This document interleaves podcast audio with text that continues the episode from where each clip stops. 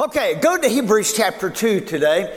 We're continuing in our series. This is session number three in the series entitled Our Great Salvation. We derive that title from this particular verse, Hebrews chapter 2, verse 3. And I'm going to I'm going to read it from the Amplified Classic, and then I'm going to make several comments about this verse. The writer of Hebrews writes, How shall we escape?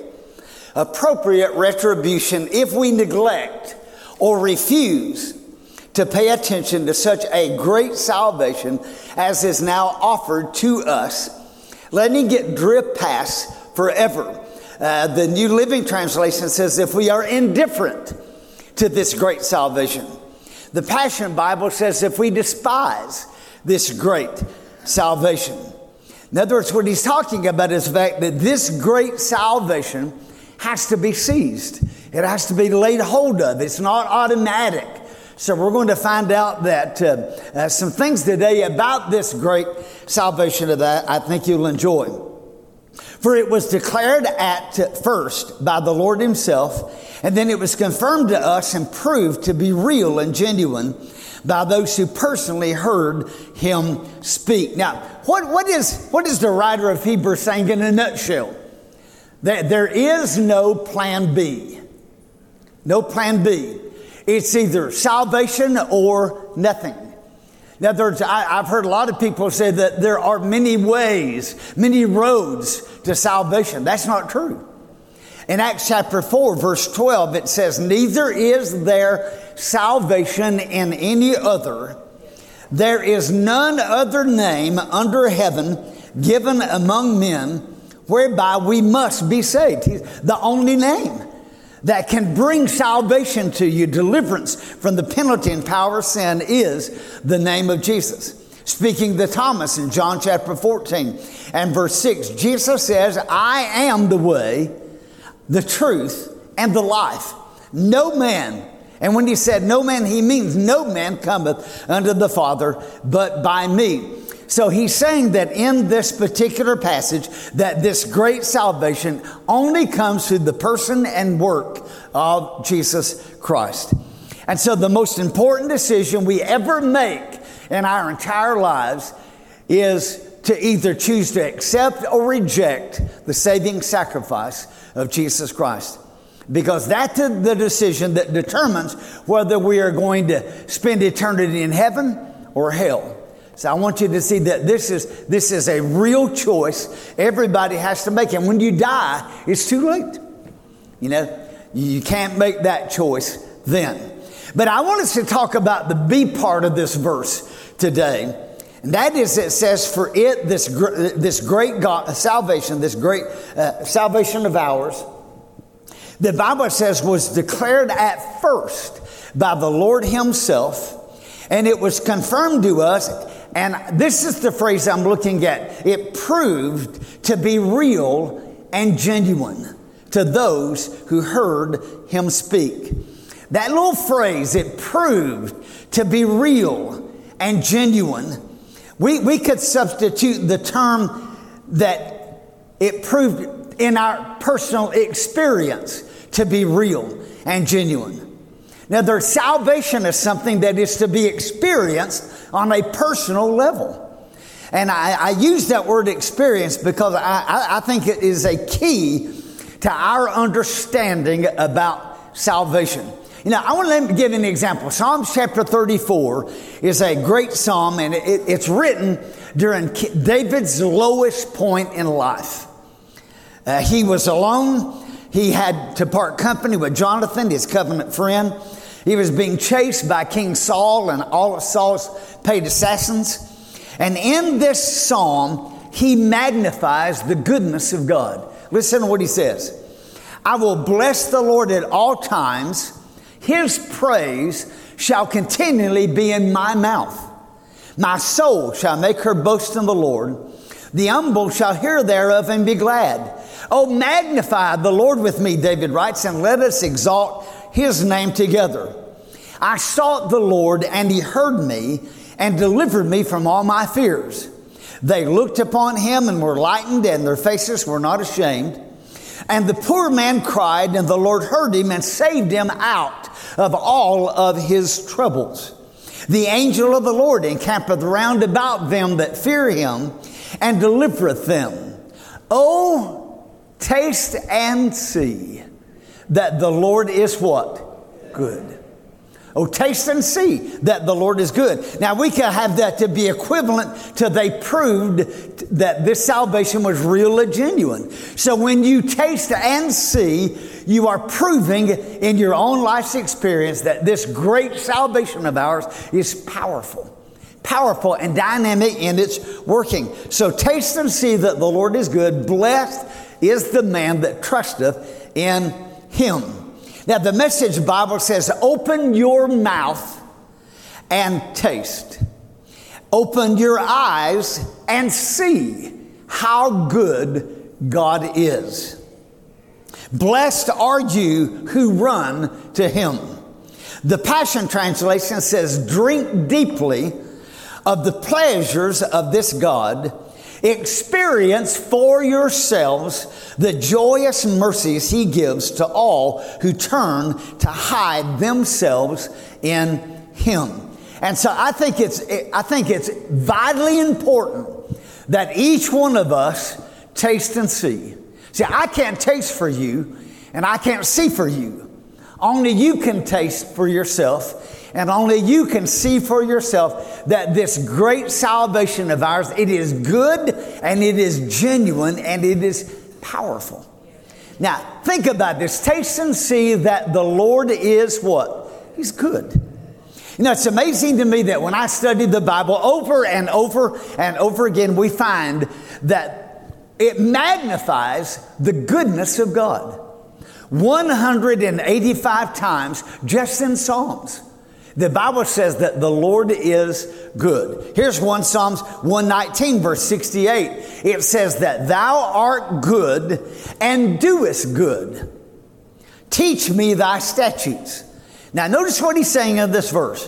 You are good and you do good. That means that the goodness of God is expressed in two ways. It's expressed in his nature and character, that is, God is good in and of himself. And then he shows or demonstrates that goodness in his works that he performs among the children of men. Now, we could define the goodness of God in this way He is morally excellent, He is extraordinarily beautiful, He is extravagantly generous, and He is overwhelmingly kind.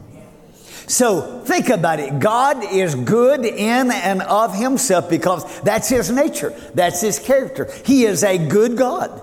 And we are to taste and see that he's good. And then he is good in that he expresses his goodness by his works. Psalms 100 verse 5 says, For the Lord is good, his mercy is everlasting, and his truth endureth to all generations. First Chronicles chapter 16 verse 34 says, Oh, give thanks to the Lord, for he is good. His mercy endures forever. And you're going to find over and over and over and over again in the Bible that phrase is used for God is good and his mercy endures forever. Psalms chapter 145 verse 9 says that the Lord is good to all. Think about that. The Lord is good to all, and his mercies are over his tender works. Think about that. That his mercies are over his tender works.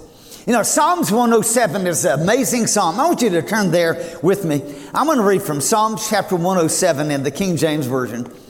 And I, I just want to call your attention to something that the 107th Psalm declares. Psalms 107.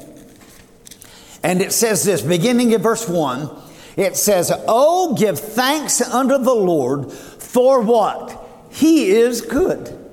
Now, the word thanks there is the word, Hebrew word, yada, Y A D A H. And it means, uh, in the Hebrew language, it means to revere or to laud. But it, it, uh, it says to revere or worship with the open hand. See, that's why we lift our hands in worship. as a form of magnifying God. So it says, Oh, give thanks unto the Lord, for he is good, for his mercy endures forever. Let the redeemed of the Lord say so, whom he hath redeemed from the hand of the enemy, and gathered them out of the lands from the east and the west and the north and the south. They wandered in the wilderness in a solitary way. They found no city to dwell in. Hungry and thirsty, their soul fainted in them. And then they cried unto the Lord in their trouble, and he delivered them out of their distresses. That is so important because this psalm repeats itself four times. And in every case, right here in verse 6, also in verse uh, 13, 19, and verse 28, this same cycle repeats itself that they cried unto the Lord in their trouble, and He delivered them out of their distresses. That's important. Notice it says that his tender mercies are over all of his works. So when God expresses tender mercy by delivering people, it is God himself showing up on the scene to redeem those who are in bondage.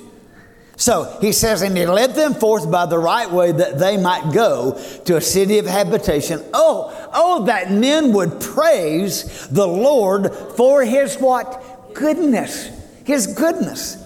And for the, his wonderful works to the children of men. And again, that, that verse is four times in this cycle. Here in verse 8, uh, also in verse 15, 21, and verse 31, we had this exact same scenario that he talks about how that men should praise the Lord for his goodness and for his wonderful works to the children of men.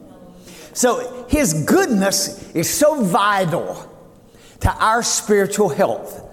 And it's so vital to our living free lives. Psalms 31 19 says this Oh, uh, how great is thy goodness, which thou hast, you have laid up or stored up for, not from, but for them that fear thee, which thou hast wrought for them that trust in thee before the sons of men. Thou shalt hide them. This is a great promise. Thou shalt hide them in the secret of thy presence from the pride of men. Or the New Living Translation says, safe from those who conspire against you. Or the Amplified Bible says that he's going to hide us in the secret of his presence from the plots of men.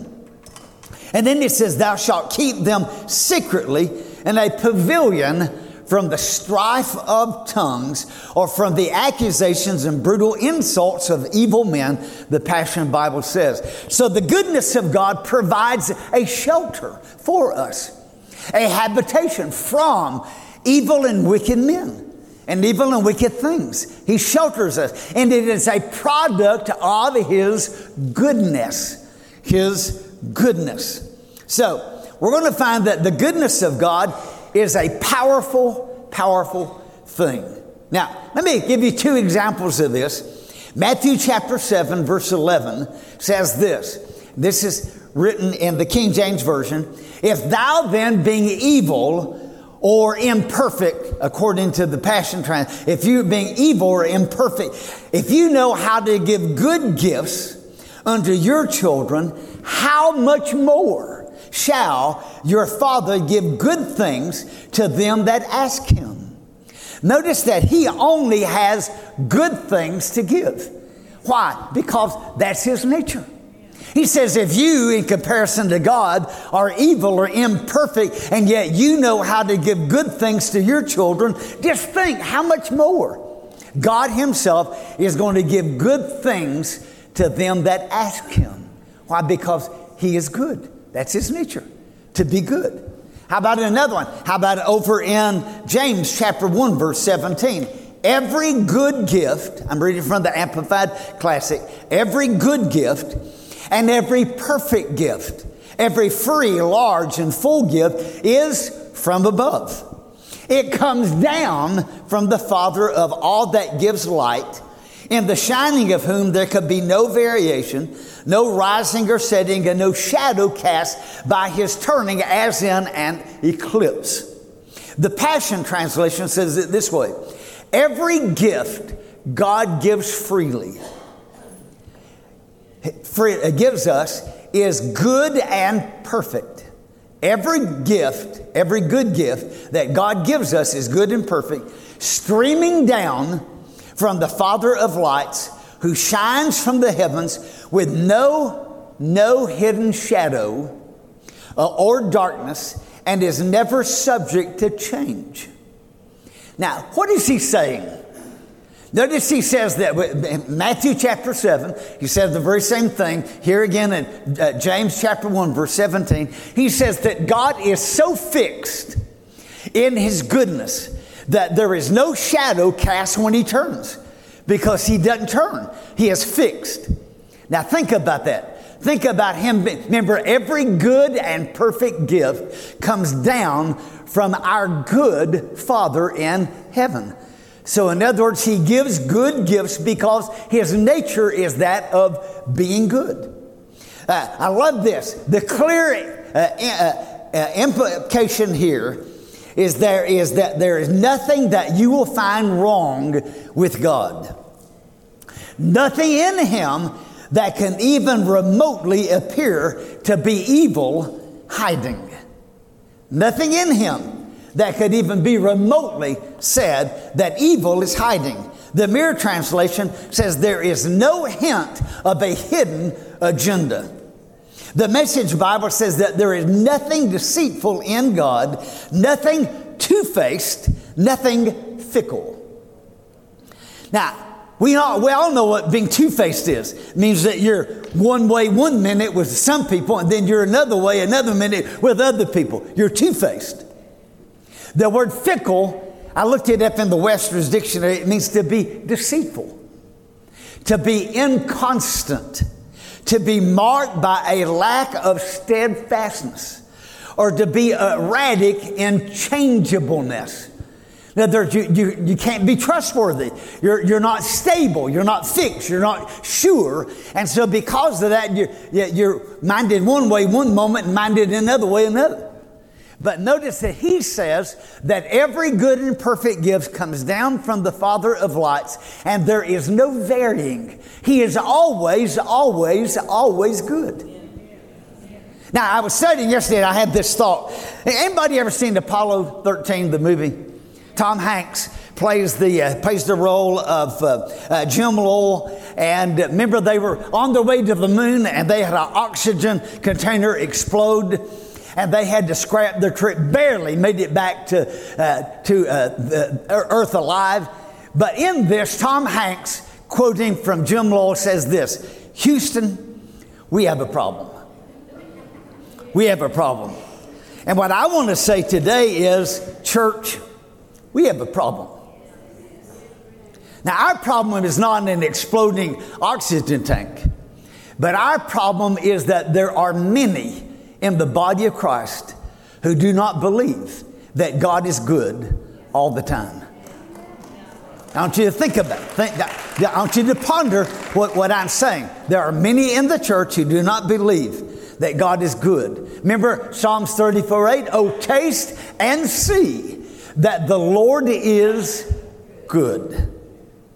So I, I think that oftentimes we fail to take into consideration that Satan works overtime to undermine our confidence in the goodness of God. And so you might be duplicitous. That means that you're minded one way, one moment God is good, and then another moment God is my problem. He's the source of my misery and my pain. So you need to get your head on straight and be single minded in the fact that God is good all the time. Okay, that's all. Let's say, so God is good all the time. And when we read the body of evidence in the Bible, the Old and New Testament, and over and over and over and over and over again, it says that God is good. See, here it says that there is no evil to be found in Him. No evil. That there is nothing in Him that gives us even a hint of him being minded any way other than good. Other than good. So I think it's so important that we ourselves come to terms with the goodness of God. Now, way back in the very beginning in the book of Genesis, chapter 3, Satan, the first thing he did was to, to undermine the goodness of God in, in the thought life of Eve and Adam. Now, I want you to go with me to Genesis chapter 3. We'll put it up for you. Genesis chapter 3, beginning in verse 1. It says, Now the serpent was more cunning than any beast of the field which the Lord God had made.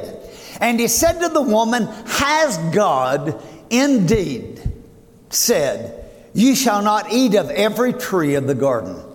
Now, we know that over in Genesis chapter 2, verse 16, the Bible says, Then the Lord God commanded the man, saying, Of every tree of the garden you may freely eat, but of the tree of the knowledge of good and evil you shall not eat. For in the day that you eat thereof, you will surely die. The Hebrew language says, In dying, you shall die. Now we know now that when they ate of that forbidden fruit of the knowledge of uh, good and evil, they didn't fall over dead. But what happened? They died spiritually. They died on the inside. So I want you to see that exactly what God said would happen did happen. But notice that Satan came to directly challenge the Word of God. And that is exactly what he does today. That's his method of operation. He comes to challenge God's word that you've hidden in your heart to cause you to step back and to give pause and to doubt whether what God said is true or not. Hath God said, You shall not eat of every uh, tree of the garden.